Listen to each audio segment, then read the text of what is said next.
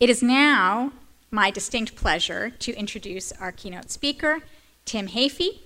Uh, Tim is a double Hoo. He graduated from the college in 1986 and from the law school in 1991. He is currently a partner at Hunton and Williams, and he is formerly the U.S. Attorney for the Western District of Virginia, meaning he served as the chief law enforcement officer responsible for prosecuting federal crime and defending the United States in civil litigation here in the Western District of Virginia. During his term as Attorney, uh, United States Attorney, Tim served on the Attorney General's Advisory Committee, uh, advising the Attorney General on emerging policy issues, as well as the chairman of the Attorney General's Subcommittee on Enforcement Coordination, Victims Issues, and Community Outreach. With if it which, if it sounds like anything, it sounds like intersectionality uh, on victims' rights. Uh, he was also a member of the subcommittees on criminal practice, violent and organized crime, and civil rights. He has testified before congressional committees several times on issues ranging from guns to synthetic drugs to sentencing reform. Tim has a vast wealth of experience and expertise, uh, including investigations and prosecutions on a broad range of subjects national security, financial and healthcare fraud, public corruption, international and national organized crime, environmental crime, money laundering, and civil rights. And I left out the things that weren't relevant uh, to today. Uh, before serving as U.S. Attorney, Tim was a partner at an international law firm where he represented individuals and business entities in white collar criminal defense matters. And he also served for 12 years from 1994 to 2006 as Assistant United States Attorney, first in the District of Columbia and then in the Western District of Virginia. Between college and law school, he served on the staff of then Senator Joseph Biden. Tim's experience and commitments reflect the kind of intersectionality that we are discussing here today. As a prosecutor, he was acutely aware of the intersection between social forces and legal ones, and he thought about his role very much as going far beyond specific prosecutions for specific crimes. I was not at all surprised to hear him on the radio once. I was thrilled, but not surprised, to hear him on the radio once talking about community basketball opportunities as fitting within his portfolio as uh, the U.S. Attorney. Outside of his day job, Tim has long embodied this intersectionality in his volunteer work, everything from the Virginia State Bar Criminal Law Section to the Virginia Fair Trial Project, the Charlottesville Police Foundation, the First Amendment Monument of the Thomas Jefferson Center for Free Expression, the Charlottesville Albemarle Commission on Children and Families, the Sorensen Institute for Political Leadership, and the University of Virginia President's Commission on Equity and Diversity. In other words, Tim represents the best of UVA Law School. He is a public servant, a Renaissance man, and I am honored to say a friend of both the law school and me. So please join me in welcoming Tim Heaphy.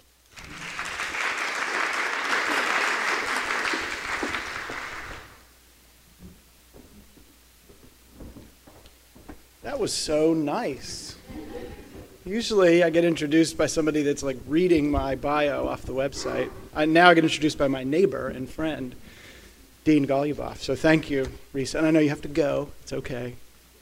Um, so thank you for the invitation. I really appreciate it. I used to get a lot of invitations when I was the U.S. Attorney, and now I, nobody calls me anymore. So um, I'm lonely, so I appreciate this. It gives me a chance to meet all of you and talk about something that really matters to me, which is crime victims. I have spent my career, as you heard, in the criminal justice system, uh, working with a lot of victims of crime.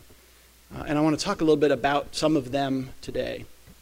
Uh, years ago, I had an opportunity to teach at the law school. I was a, a lecturer, and I had to give that up when I was U.S. Attorney because you can't have a, an, an, official affiliation with an outside agency that could be a, a, witness or a victim or a target of a criminal investigation. Um, but I learned when I was teaching that students like hearing about real stuff, about practice, about cases, and my initial reaction of I don't want to be that guy that's always telling war stories, I, I got sort of over, overrun over time by students' real zeal to hear about practice. So I'm going to talk a little bit about real situations, and I think we'll get to intersectionality and some policy stuff through those stories. Um, so let me start by talking about what a victim is, because I think it's important as a threshold to realize that victims are not just the people themselves who are assaulted or from whom things are stolen. Um, victims of crime really often include all of us. Uh, right before I moved to Charlottesville, I was an assistant U.S. attorney in D.C. This was in 2003. And at that time in Washington, there was a hysteria over a sniper. There, was, there were people that were shooting randomly men and women who were pumping gas or cutting their front lawn. And it kept popping up kind of around the area, and it was really scary. And I remember very specifically one evening uh, at a gas station, and I put the, the pump into my car's tank, and I remember looking around and thinking, this is strange, but I, I wanted to make sure I don't see a platform from which there could be a sniper. And it entered my mind at that relatively straightforward, everyday moment. I was a victim of that crime, right, at that moment. I was thankfully not a, a, victim of the sniper, but it affected me, it affected everyone. And that happens all the time in our society. We're all victimized by crime in some way. Right? We may not be, thankfully, the one who's assaulted, but there are ripples outward from crimes that affect us all. And I think it's important when we talk about this issue uh, to recognize that. There are the friends and family members of people who are victimized, who vicariously feel their pain. And there's a community outrage or a community concern that stems from victimization. Right? It happened right here in Charlottesville when we had uh, two young women, UVA students, or college students who were abducted and murdered. That made everybody feel unsafe. So victimization is something that even if you're lucky enough not to be directly victimized, you're indirectly victimized. Um, thankfully, the criminal justice system provides an opportunity for victims to feel better, feel restored. And let me tell you a couple of stories about ways in which cases that I was fortunate enough to be involved in had positive outcomes for victims. The first one I want to tell you about is a woman named Tawana Bailey. I met Tawana in 1996 when I was a young prosecutor in the District of Columbia. And she was a resident of a public housing project who had been assaulted by the property manager. Tawana was very seriously addicted to crack cocaine, and she had had a long, reluctant relationship with this man named Cyrus Jackson, who was her property manager where she was sexually involved with him in exchange for leniency on when she paid her rent, uh, on him not turning her in as a drug user, which meant if that was known to the housing authority, she'd be kicked out. She finally put her foot down and said no. She resisted Mr. Jackson. He then proceeded to beat her with a metal pipe, and it broke both of her forearms. She was defending herself, and he repeatedly uh, beat on her forearms, and she had she came into court with these two casts on her arms. She was hit in the head, and uh, Mr. Jackson was arrested, and the case was assigned to me. We tried the case. Mr. Jackson incredibly claimed self defense. Not sure exactly uh, how reasonable that was. The jury didn't buy it, and he was convicted. And I remember going back to tell Ms. Bailey that, that Mr. Jackson was convicted, and she couldn't believe it.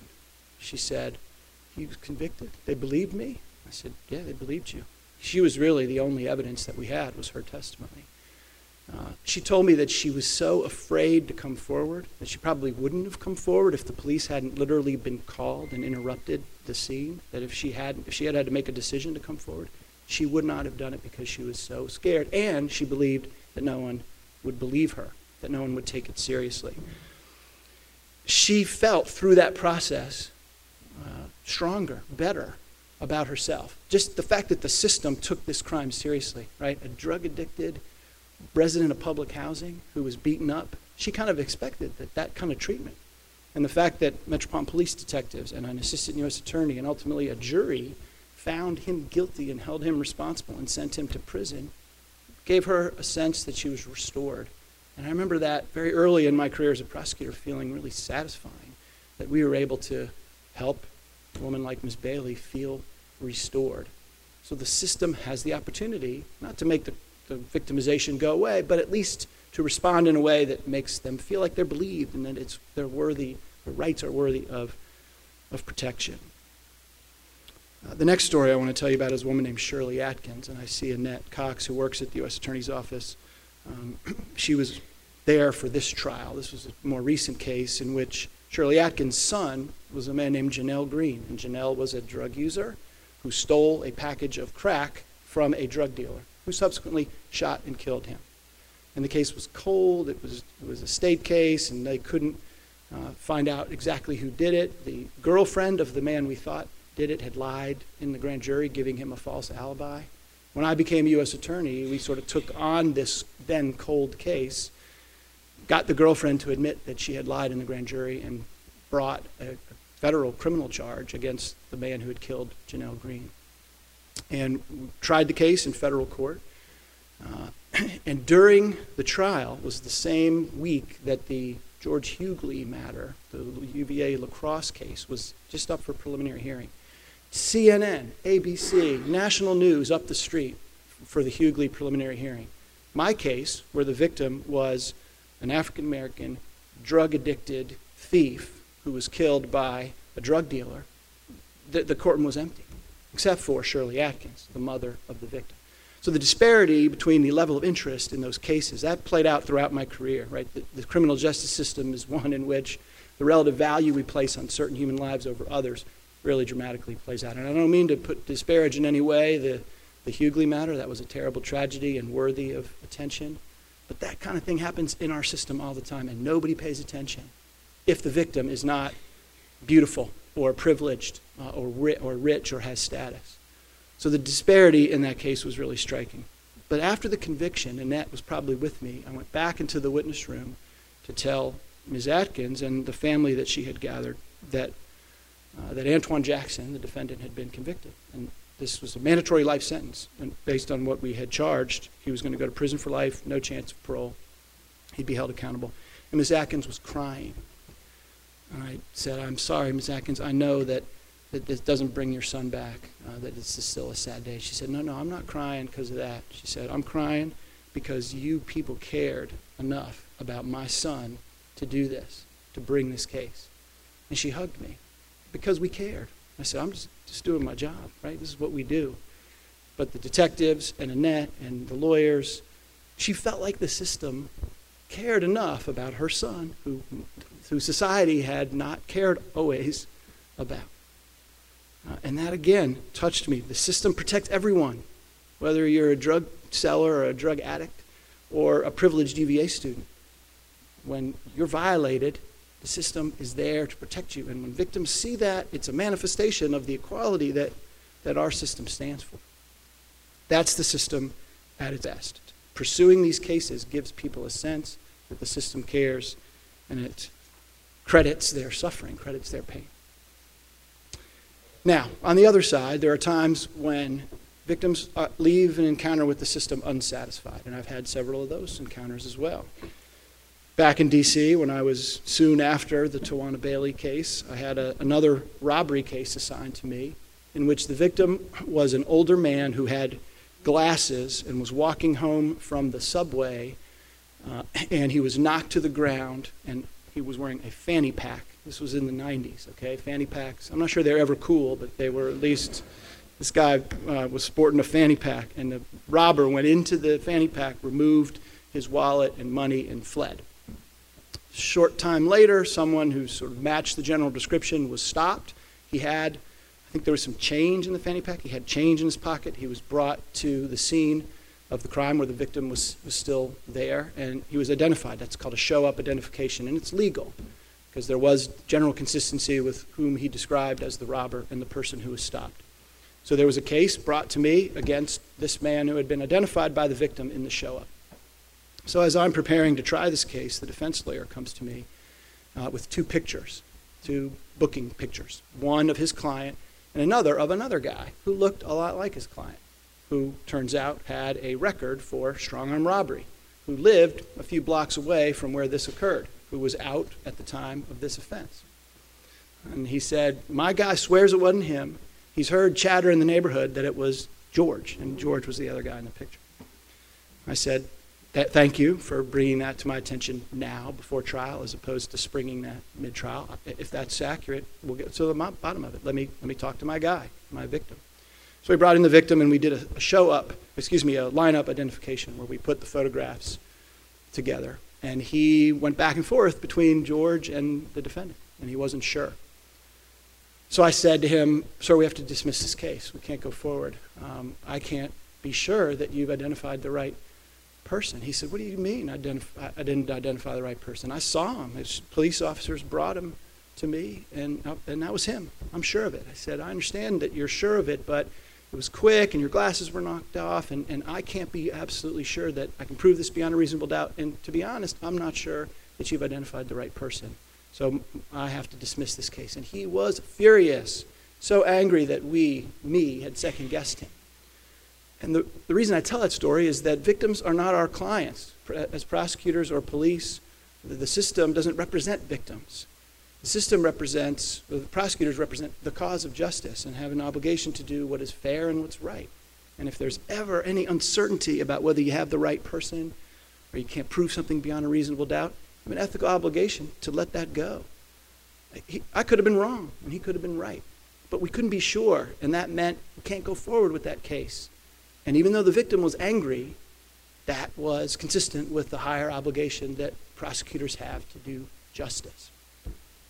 And this is a tricky relationship because you can't help as a person when you work with crime victims to feel like their lawyer, to feel like the one that wants to do for them what we did for Tawana Bailey and make them feel like we credit them and understand their pain and are there to help them get justice. And that's, that's powerful, but it can be dangerous because it can cloud your, obje- your objectivity and your judgment. I'm looking at Ron Huber, who runs the U.S. Attorney's Office here.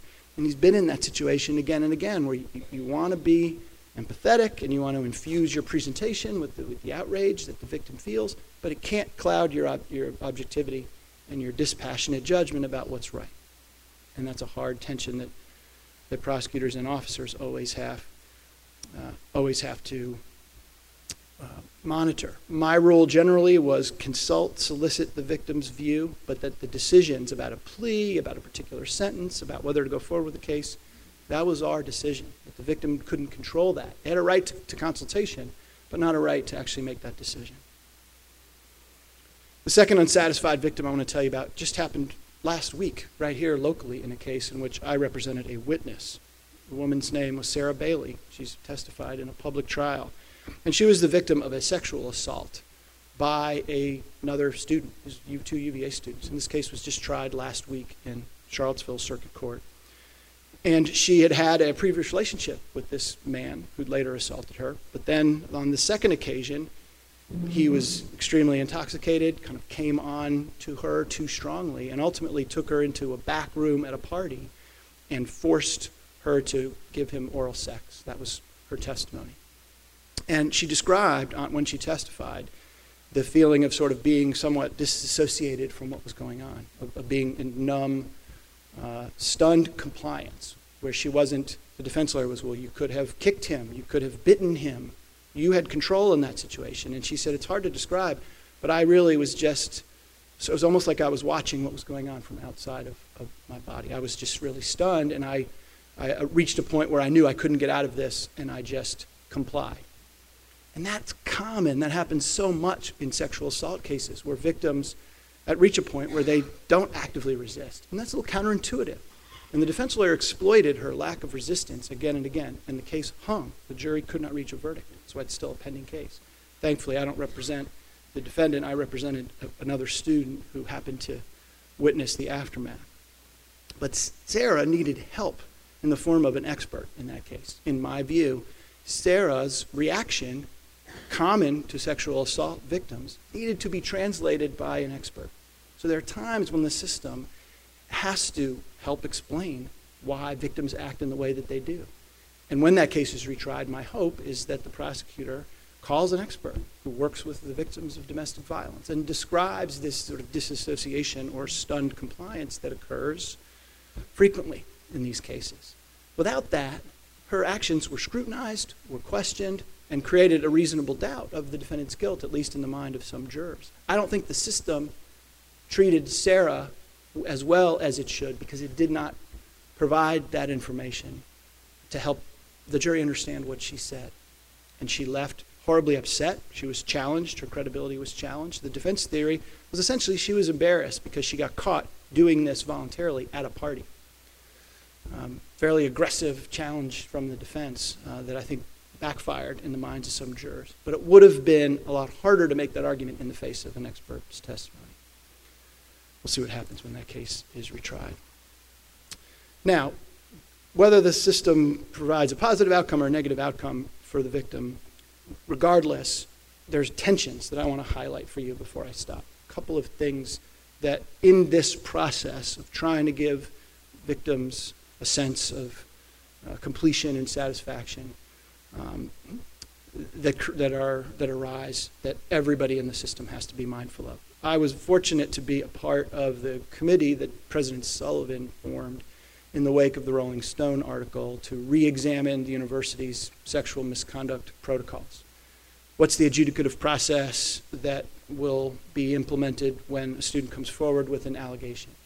What services for victims will be made available? When do those allegations have to be reported to law enforcement and go into the criminal justice system? Those are hard questions that we wrestled with. And the goal, our charge, was let's get this right. Let's examine what schools do around the country and let's come up with the best practice, gold standard for how this very difficult issue should be handled on college campuses. And it quickly became apparent that it's really hard to simultaneously create a victim centric process and provide due process to the accused. Right? The goal of the process is to make victims feel comfortable coming forward, give them control over whether it goes to law enforcement, whether it's a formal charge or an informal. There, there are lots of options that the men and women who make these allegations have when they come forward, and, and you want to give them as much power as possible. Um, you also, in the process, we decided not to force a confrontation right? This, there's sort of these mini trials, these adjudicative hearings. The victim tells his or her story, and then separately, the accused has an opportunity to tell his, generally his story. There is no confrontation, and that again is a, a attempt to make victims feel empowered to come forward and not afraid of being re-victimized by the process. As you can see, that is hard if you're accused. Okay? If, if you're accused of, of an unwanted sexual advance at a party or sexual encounter that you say was consensual. You, you want a fair process by which you can have an objective, neutral fact finder evaluate the evidence and, and, make a finding that's fair, that is, that is based on due process. And without confrontation, that's difficult to do. The due process protections we put in place are advisors, right? Uh, there are lawyers or other students that can get involved for the accused or for the victim or for witnesses. There's also several levels of appeal. There's an initial finding, and then there's a more experienced group of administrators to whom something is appealed. So there's some semblance of due process, but it's difficult. So, how do you create a system that simultaneously gives victim, victims ultimate power and fairness to the accused? That is just inherently difficult. You can't do both completely. And schools around the country, despite the best efforts to get this right, continue to struggle with that. The other issue that has attention is victim impact testimony and its uh, impact on jurors. Another victim that I was fortunate enough to get to know during my time as a prosecutor was a man named John O'Connell. And John O'Connell was a former New York City homicide detective who sent his son, Keith O'Connell, to James Madison for college. And Keith developed a relationship with a woman named Ann Olson. And Ann had an old boyfriend who was very jealous. And Brent Simmons, her old boyfriend, would repeatedly call Anne and harass and ultimately stalk Anne after their relationship ended. And this was when she and Keith became involved. And one night, Brent Simmons drove from Florida to Harrisonburg and shot and killed both of them. Killed Keith O'Connell, we think, first, because he was laying on his back with a gunshot wound to the head on the porch of a, an apartment. And Ann Olson was found inside the apartment, crouched over into the sort of arm of a couch, shot in the back of the head. So it looked like Keith was killed first and Ann was killed second, both shot point blank in the head. This was a death penalty case that I tried in federal court uh, down in Abingdon, Virginia. During the trial, Keith uh, Brent Simmons was, was convicted of the crime, and we moved on to the sentencing phase. And in the sentencing phase of a capital case, victim impact testimony is admissible. Payne versus United States, Supreme Court held that is a valid consideration for jurors in death cases to consider. John O'Connell was our first witness in the sentencing phase. Gravelly voice, tall, gray hair, you know, used to testifying because he'd been a homicide detective himself. And he told a, about a 10 minute narrative about Keith's acts repeatedly of generosity. Keith was the kind of guy that would always give his friends a ride. Keith was the kind of guy that if his little sister missed a free throw in the basketball game, would go sit next to her and tell her it was going to be okay. Keith was the guy that would help his friends move, and he'd get credit card bills in New York for U-Haul rental, and he'd say, "What happened?" And he said, "Well, you know, my friend needed to move from one apartment to the other, so I got a truck and I helped him move." And he said Keith ultimately died as he lived. He died standing up for, trying to protect Ann Olson. I was crying like a baby standing there at the podium as he was telling these stories. It was all I could do to, to, to ask him to formulate a question. It was incredibly powerful. No, there was not a sound in the courtroom. Everybody was just, you know, just completely punched in the gut by the, the gravity of this tragedy and the eloquence of John O'Connell talking about his son Keith.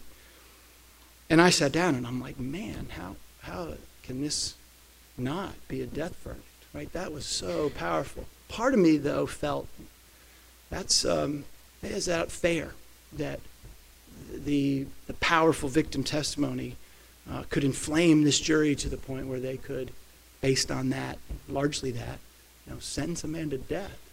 So there's a tension there, right? Trials are about dispassion and are about deciding guilt or innocence and even punishment based on evidence, based on objective factors. And emotion isn't objective. Emotion really can, can move people in ways that aren't, aren't rational.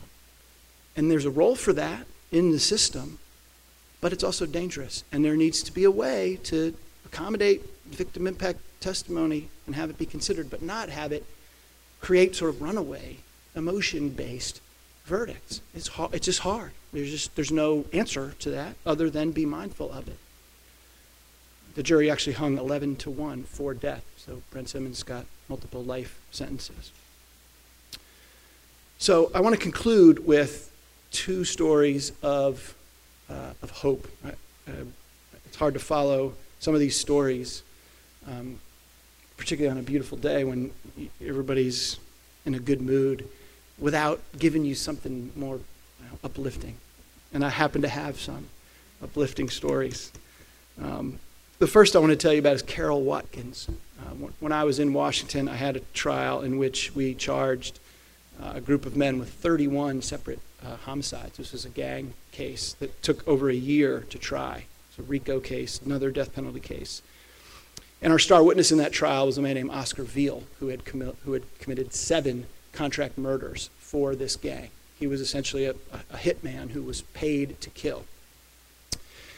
And one of the men that Oscar killed was Anthony Watkins. Anthony Watkins was a drug seller who was selling heroin in an area where someone else had essentially uh, felt competition, and that someone else hired Kevin Gray, our lead defendant, to kill Anthony Watkins. Kevin subcontracted it to Oscar, and Oscar committed the murder. Oscar cooperated. He testified for nine days. He was on the witness stand. Uh, the defendants were convicted not just of those seven murders, but of 29 of the 31. They were all ultimately sentenced to life in prison. But then came Oscar's sentencing. Oscar himself, who had cooperated, was, uh, was to be sentenced on this particular day in, in federal court in Washington. And victim impact testimony uh, came. Even though a, he pled guilty and he was a cooperator, victims of his seven murders had a right to provide the court with information about what they thought was the, a just sentence for, uh, for Oscar Veal. Carol Watkins came up to the podium. She was Anthony Watkins' mother. And she had also, much like Shirley Atkins, been sitting in the courtroom for much of the trial. And she said, Oscar, I want you to look at me. And she addressed him directly. And he turned and he looked at her. And she said, I want you to know that I love you, that I forgive you for what you did that I'm a Christian and that I believe, I hope that you, when you someday meet your Maker, that He will forgive you as well. Uh, I love you and I forgive you. And I, I mean, I'm getting chills just telling the story because it was such a poignant moment in the courtroom of grace and forgiveness of this woman whose son was killed, addressing the killer of her son and saying, I love you. Tragedy tests character and it brings out values. And Carol Watkins' ability to forgive and to, and to tap into that grace inside of her, it blew me away. That strength and that perspective was brought to the surface by that victimization. So her strength, you know, I remember it all the time. I tell that story whenever I can because I love it because it's so, man, it's so powerful to me. The other story that I want to end with, it, it gives me hope, is uh, involves Virginia Tech. One of the things that I got to do as U.S. Attorney was go around the district when there were uh, anniversaries or events or things uh, where law enforcement was somehow involved. And on the third anniversary of the mass shooting at Virginia Tech, it was April 16th of 2010, I was invited to go to Virginia Tech uh, to participate in this run in remembrance of the, of the uh, shooting. There were 3.2 miles because there were 32 victims of that mass shooting in 2007. And when I got to the race, I was with all the ATF agents because the ATF guys had been the first responders and had actually gone into the classroom buildings where uh, all the bodies were located. And this was very emotional and very personal for them. Anyway, when we got there, we were each, everybody, there were like 3,000 people on this long road that leads to the, they call the drill field at Virginia Tech. And every one of us was given a balloon, was given a, a red, like a maroon balloon or an orange balloon. And we carried these balloons to this, this uh, street where the, the couple thousand runners were waiting for the race to start. And We were standing there, it was a beautiful sunny day, and it was really quiet. And I looked up and I saw 32 white balloons rise over the crowd, right? One for each of the, of the victims. And then, as I'm watching these balloons rise uh, into the blue sky, everybody started releasing their balloons. The orange and the maroon were, were rising behind the 32. And I thought, what a, what a beautiful image of a community coming together after a tragedy. Right? That affected, going back to the very beginning of how we're all victims. Everybody connected to Virginia Tech was victimized by that. But they came together and they found ways like this day to lean on each other in the face of that victimization, to help each other cope. It, it brought the community in a weird way come together. And those balloons rising together and behind the 32, to me, that was like a perfectly beautiful symbol of that right? Communities come together and coalesce sometimes in the face of tragedy. So, victimization is awful. We'll never get away from it. The system will continually try hard to, uh, to react to it in a way that's thoughtful and sensitive and positive and helps the people who are victimized. Um, but it's an opportunity for character, for love, for grace, for coming together. That's why I'm drawn to this work. And that's why I would encourage any of you who are thinking about using your law degree to do something that impacts the world, criminal justice system is a great place to do that.